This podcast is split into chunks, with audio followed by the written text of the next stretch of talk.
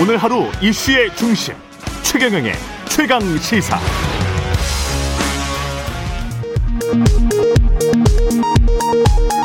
라디오 정보센터 뉴스입니다.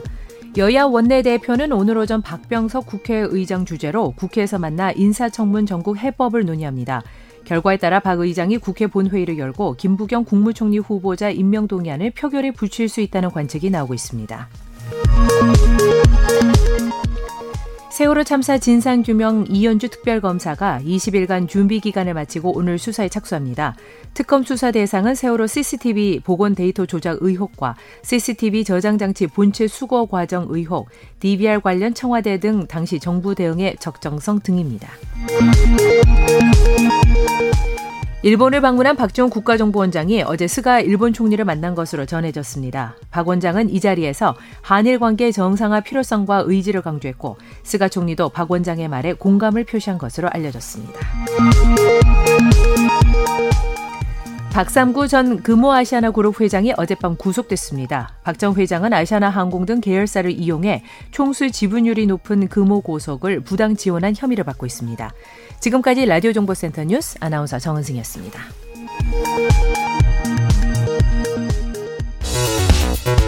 여러분은 지금 KBS 1라디오 최경영의 최강 시사와 함께하고 계십니다. 네, 대통령이 요청한 인사청문 보고서 재송부 시한 하루 앞으로 다가온 가운데 임혜숙, 박준영, 노영욱 장관 후보자 중 일부를 낙마시켜야 한다는 당내 목소리가 커지면서 민주당 지도부 고민도 깊을 것 같습니다. 이 문제 어떻게 풀어갈지 내일 예정돼 있는 여당 지도부와 대통령 간 간담회는 어떤 논의가 오갈지 더불어민주당 강병원 최고위원 스튜디오에 나오셨습니다. 안녕하세요. 안녕하세요. 예. 강병원 의원입니다. 최고위원 일단 약간 늦었는데 선출 축하드리고요. 예. 예. 나와주셔서 감사합니다. 일단 새 지도부의 임무가 막중한데 바로 현안으로 떠올랐습니다. 예. 당 지도부 생각은 어떤 건지 궁금합니다.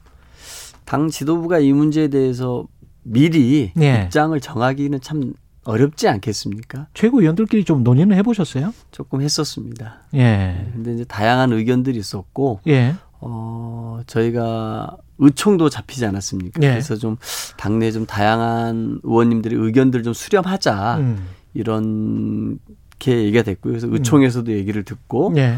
또 이제 어제 또 초선 의원님들도 좀 입장을 얘기해주고 당내 여러 의원님들도 얘기를 하고 계셔서 예. 저희 지도부 입장에서 우리 지도부가 어떤 입장을 정해서 미리 음. 뭐 이끌고 가기보다는 의원님들의 다양한 의견들을 수렴을 해서 또 저희 의견들이 좀 조만간 뭐 저는 뭐 개별적으로 전달했을 수도 있을 것 같고요. 예. 아니면은 뭐 내일 저희 지도부와 대통령님 간에 음. 과 이 간담회가 있지 않습니까? 예. 그 자리에서 이제 지박된 의견을 전달할 수도 있다고 봅니다. 개별적으로 전달을 했다는 거는 누구한테 지도부의 뭐 대표 송영길 대표한테 전달했다는 겁니까? 아니면 청와대에 전달했다는 겁니까? 제가 봐서는 예. 그 최고위원 정도 되면은 예. 청와대 아시는 분들도 있지 않겠습니까? 음. 아마 저는 제가 확인은 안 했습니다만 예. 그렇게 해서 개별적으로 그런 의견들도 예. 어, 다양한 의견들 참모진들에게 다양한 예. 의견들 이러이런 의견도 나옵니다라고 예. 전달도 했을 거라고 봅니다. 초선 의원들이 80명이 넘는데 네. 초선 의원들이 이렇게 나오는 거는 최소 한 명 이상은 낙마시켜야 된다. 네. 그리고 한 명 누구라고 못 박지 않은 것은 그것은 대통령의 권한을 존중한 것이다. 뭐 이런 내용이었잖아요. 네네. 이거는 어느, 어떤 위기의식 같은데요. 제가 보기에는 이대로 가서는 안 된다. 민심이 크게 이반할 것이다. 그런 생각인 것 같은데요. 뭐 여러 가지 의견이 있겠죠. 왜냐하면은 예. 이번 재보궐 선거 참패가 음. 여러 가지로 저희 당의 입장이 좀 뭐 이렇게 약간 좀 궁색해지지 않았습니까? 예. 그런 의미에서 좀 이렇게 국민들의 목소리를 더 크게 들어야 된다라는 의견들이 많이 있습니다. 음. 근데 이제 보니까 우리 초선 의원님들의 뭐 의견들을 저는 존중을 합니다만 좀 그거는 좀 안타까운 게 있더라고요. 보니까 예. 후보자 결격 사유가 좀 분명하면 음. 이러이런 결격 사유가 너무 크니까 이 사유를 들어서 장관직 수행이 불가능하다. 이렇게 좀 주장을 했었어야 되는데 음. 이제 방점이 음. 이 보수 언론과 야당이 안 된다고 하니까 한 명 정도는 뭐 탈락시켜야 한다라는 접근이 있는 것 같더라고요. 예. 저는 그런 접근은 좀 옳지 않다고 봅니다. 왜냐하면은 대통령께서 그런 고민이 없으시겠습니까? 예. 저는 대통령께서도 이 당에서 나오고 있는 다양한 의견들을 다 듣고 계실 겁니다. 예. 그리고 또 우리 국민들의 여론의 분위기도 음. 다 참모들을 통해서 어 수렴하고 계실 겁니다. 그래서 저는 그 대통령의 고뇌 또 저희 당의 입장 서로 서로 좀 잘 알고 있지 않을까 싶습니다. 예. 그럼에도 불구하고 대통령께서 10일 날 음. 기자회견을 통해서 우리 인사청문 제도의 문제점에 대해서 말씀하시지 않았습니까? 정말 이제는 인사청문회 제도가 흠결만을 음. 부각시키고 그것만을 가지고서 망신 주는 식으로 어, 청문회 제도가 악용이 되고 있고 네. 또 정쟁의 장으로 변질돼 버렸기 때문에 음. 정말 우리 대통령께서 이 부처를 이끌 수 있는 좋은 사람을 정말 삼고초를 해서 모셔도 결국 이분들의 능력이 제대로 발휘되지도 못하고 정말 그 국민들에게 엄청난 어, 상처만 있고 그런 청문 제도의 문제점에 대해서 얘기하시지 않았습니까? 네. 저는 그래서 그런 대통령의 고뇌도 음. 우리 당에 있는 많은 의원님들이 서로 알고 있다고 봅니다. 네. 그럼에도 불구하고 또 우리가 정치 한복판에 있지 않습니까? 네. 정치 한복판에 있다 보니까 어 결국은 뭐 대통령의 고뇌 그리고 당의 입장 이런 음. 것들이 조만간 뭔가 합일점이 만들어질 거라고 저는 생각을 합니다. 그대로 갈 수는 없는 거죠 지금 상황에서. 제가 보면은 저희 당의 뭐 많은 의원님들도 그렇고 예. 아마 청와대도 음. 이런 당과 국민들 뜻에 대해서 저는 엄중하게 예. 어, 받아들이고 고심할 거라고 생각합니다. 결정은 언제나 날까요? 내일 간담회 하면서 발표를 할까요? 어떻게 될까요? 일단은 14일까지 재송부 기간 아닙니까? 예. 어, 14일이니까 내일 저녁까지일 텐데요. 음. 어, 제 생각에는 내일 간담회 자리가 음. 이 문제가 결정난 간담회로 언론에 대서특필되는 게 좋겠습니까? 저는 오히려 내일 지도부와 대통령과의 간담회는 음. 지금 신임 지도부가 대통령이 만나서 예. 지금 우리 정부가 당이 풀어야 될 음. 백신 문제, 코로나 극복의 문제, 예. 백신을 확보해 가지고 국민들의 11월 집단 면역을 차질 없이 하는 문제. 음. 그리고 이 우리 국민들이 모두 좀 이렇게 좀 그 분노했던 이 부동산 문제에 대해서 어떻게 하면 투기를 억제하고 예. 실질적으로 공급을 확대해내고 음. 이런 것들을 가지고서 부동산 시장을 하향 안정화시킬 것이냐 예. 이런 민생의 문제 우리 정부의 현안들 중심으로 음. 논의되는 자리가 돼야 되지 않겠습니까? 예. 저는 그래서 어 이런 것들에 관해서 결단이 필요하다면 음. 저는 그 전에 오늘이라도 그렇게 저는 처리하는 것이 오히려 맞고 어. 간담회 자리에서는 지금 우리 당과 정부가 어 처리해야 될. 음. 그래서 아까 말씀드렸습니다만 코로나 극복 백신의 문제, 네. 부동산의 문제, 그리고 이제 곧 한미 정상회담을 하시기 위해 출국하시지 않습니까? 네. 한미 정상회담에서 다룰 우리 남북 관계를 어떻게 풀어나갈지, 음. 이 한반도 비핵화 문제를 어떻게 풀어나갈지 이런 문제들을 가지고 뭐 반도체도 얘기할 수가 있겠죠. 예. 이런 문제들을 가지고서 논의하고 이런 내용들을 국민들께 소상하게 전달하는 음. 어, 우리 당 지도부와 대통령님과의 간담하게 되면 좋겠다라는 게 저희 생각입니다. 말씀 들어보면 강원님 말씀은 결국은 가봉 안에 이대로 갈 수는 없을 것 같고 오늘 결정이 날 것 같다. 이런 말씀이네요. 저는 그렇게 되는 게 그게 같다가 아니라 그렇게 하는 것이 합리적이다. 합리적일 거라 생각합니다. 제가 네. 아까도 말씀드렸습니다만 우리 인청제도 문제점 말씀드렸고 네, 예. 대통령도 설명하지 않았습니까? 그렇죠. 네. 저는 우리나라에 이 불교 장관이 있고 음. 기독교 장관이 있다 그랬을 때 아마 예수님도 기독교 장관에서는 낙마하실 것 같고 우리 부처님도 불교 장관에는 낙마할 것 같습니다. 참 예. 안타깝습니다. 예. 그런 부분들은. 예.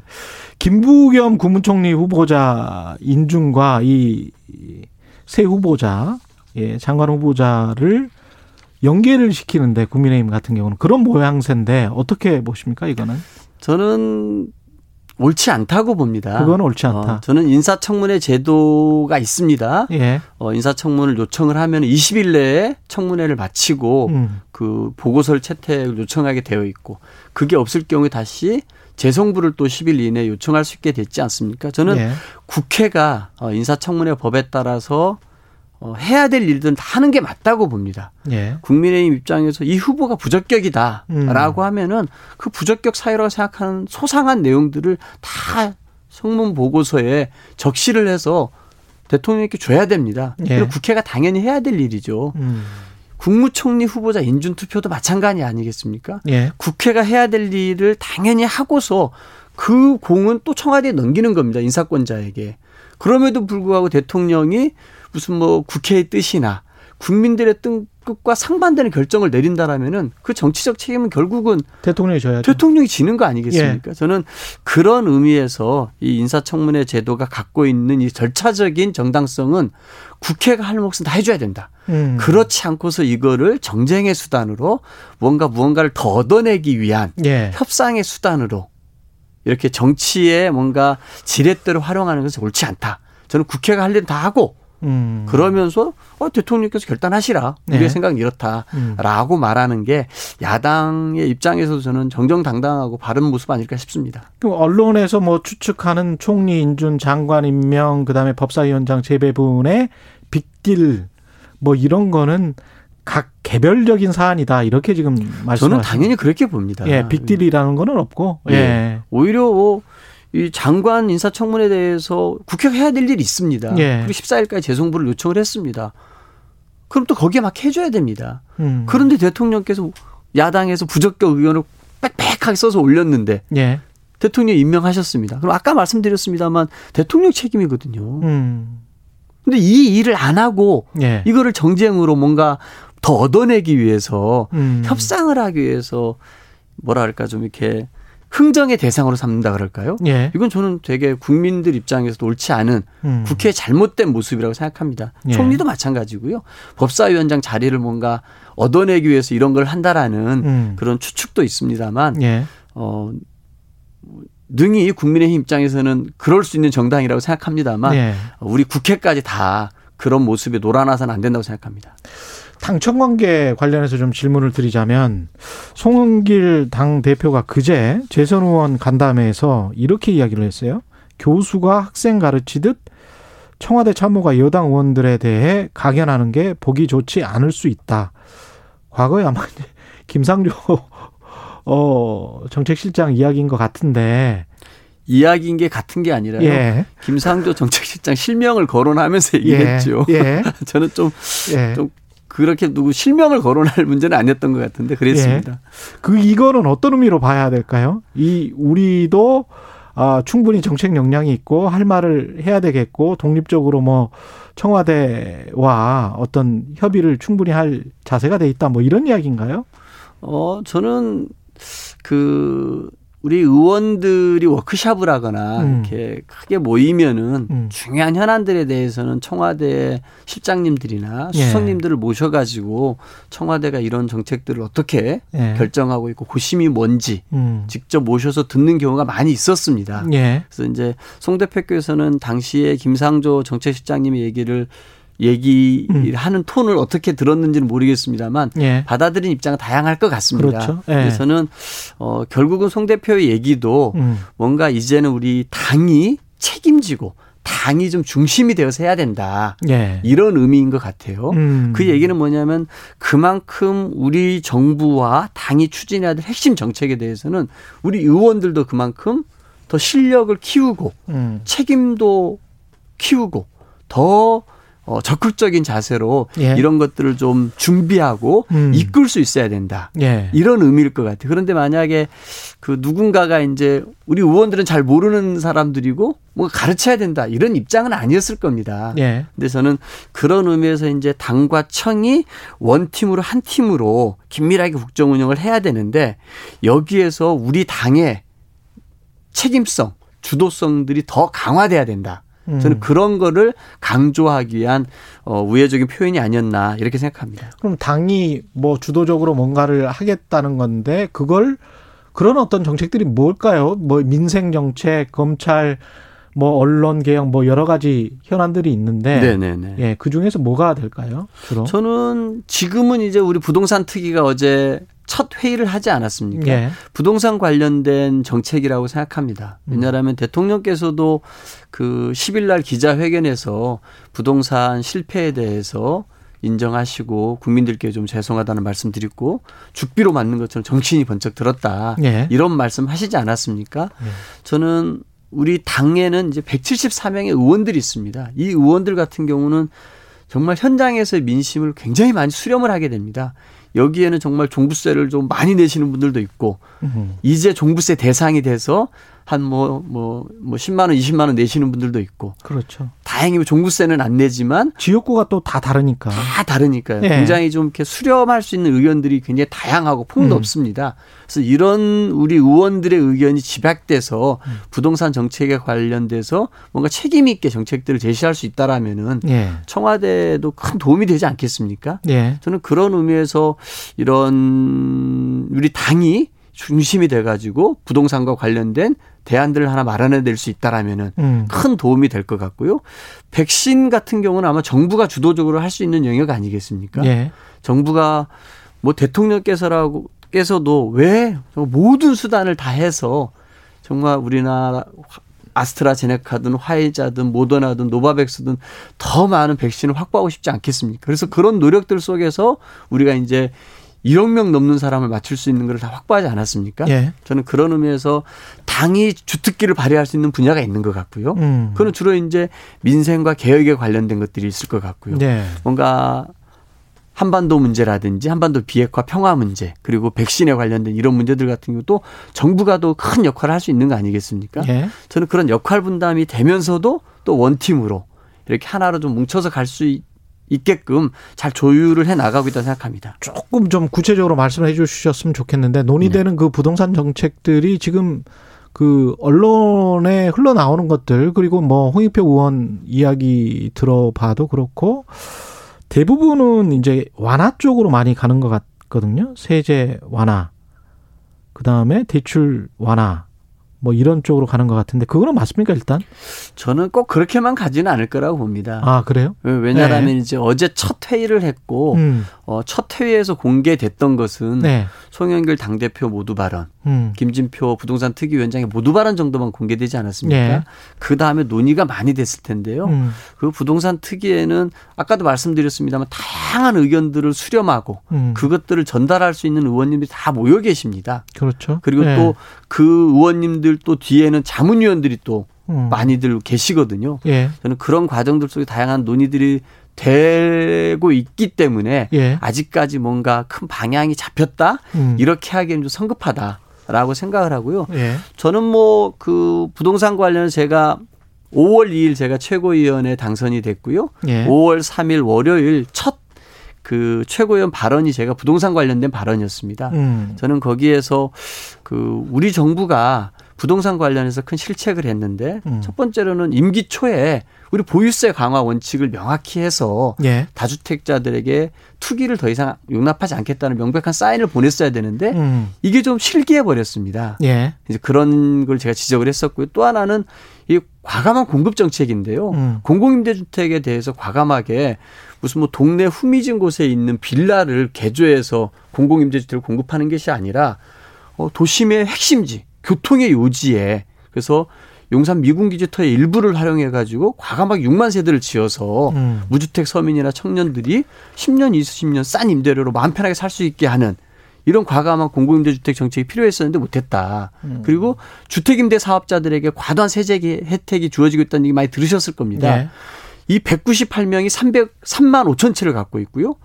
2만 8천 명이 56만 채를 갖고 있는 이 주택임대 사업자들 과도한 혜택 이거를 빨리 폐지해서 이들이 갖고 있는 중저가 부동산 물량들이 매물로 나오고 이게 정말 무주택 서민들이나 또 그 수준에서 자산 축적이 되어서 자기 집을 원하는 사람들에게도 내 집 마련의 꿈이 다가갈 수 있게끔 해줘야 되지 않겠습니까? 그게 매물로 나올 수 있는 정책을 좀 그럼요. 고안하고 있다. 예, 좀 예. 저는 그런 다양한 것들이 다 함께 음. 논의될 거라고 생각합니다. 대선 경선 연기론 에 관해서 마지막으로 질문 네. 드려야 되겠는데 어떻게 생각하세요 개인적으로는? 저는 그 이거는 뭐 의원들이나 누가 얘기하는 건 저는 맞지 않다고 봅니다. 아, 예. 이거는 이제 후보들이 당사자들이 당사자들이 예. 이제 얘기할 문제 아니겠습니까? 예. 그런 얘기가 나왔을 때 저는 이거를 뭐 뭐 공개적으로 할 얘기도 아닌 것 같고요. 어, 후보들이 이제 진영들이 다 짜지고 있지 않습니까? 예. 이제 후보들 사이에서 그런 얘기가 된다라면은 음. 아마 지도부의 의견들이 좀 수렴될 거라고 봅니다. 예. 하지만 예. 우리 당 같은 경우는 어, 시스템 공천이라고 하는 룰을 만들어 놨고 음. 그 시스템 공천을 통해 가지고 어, 작년 총선이라든지 계속 승리하면서 해오지 않았습니까? 예. 저는 그래서 이 시스템 공천의 원칙을 지켜나가는 게 맞다라고 예. 생각합니다. 오늘 말씀 감사하고요. 더불어민주당 강병원 최고위원이었습니다. 고맙습니다. 고맙습니다. 네.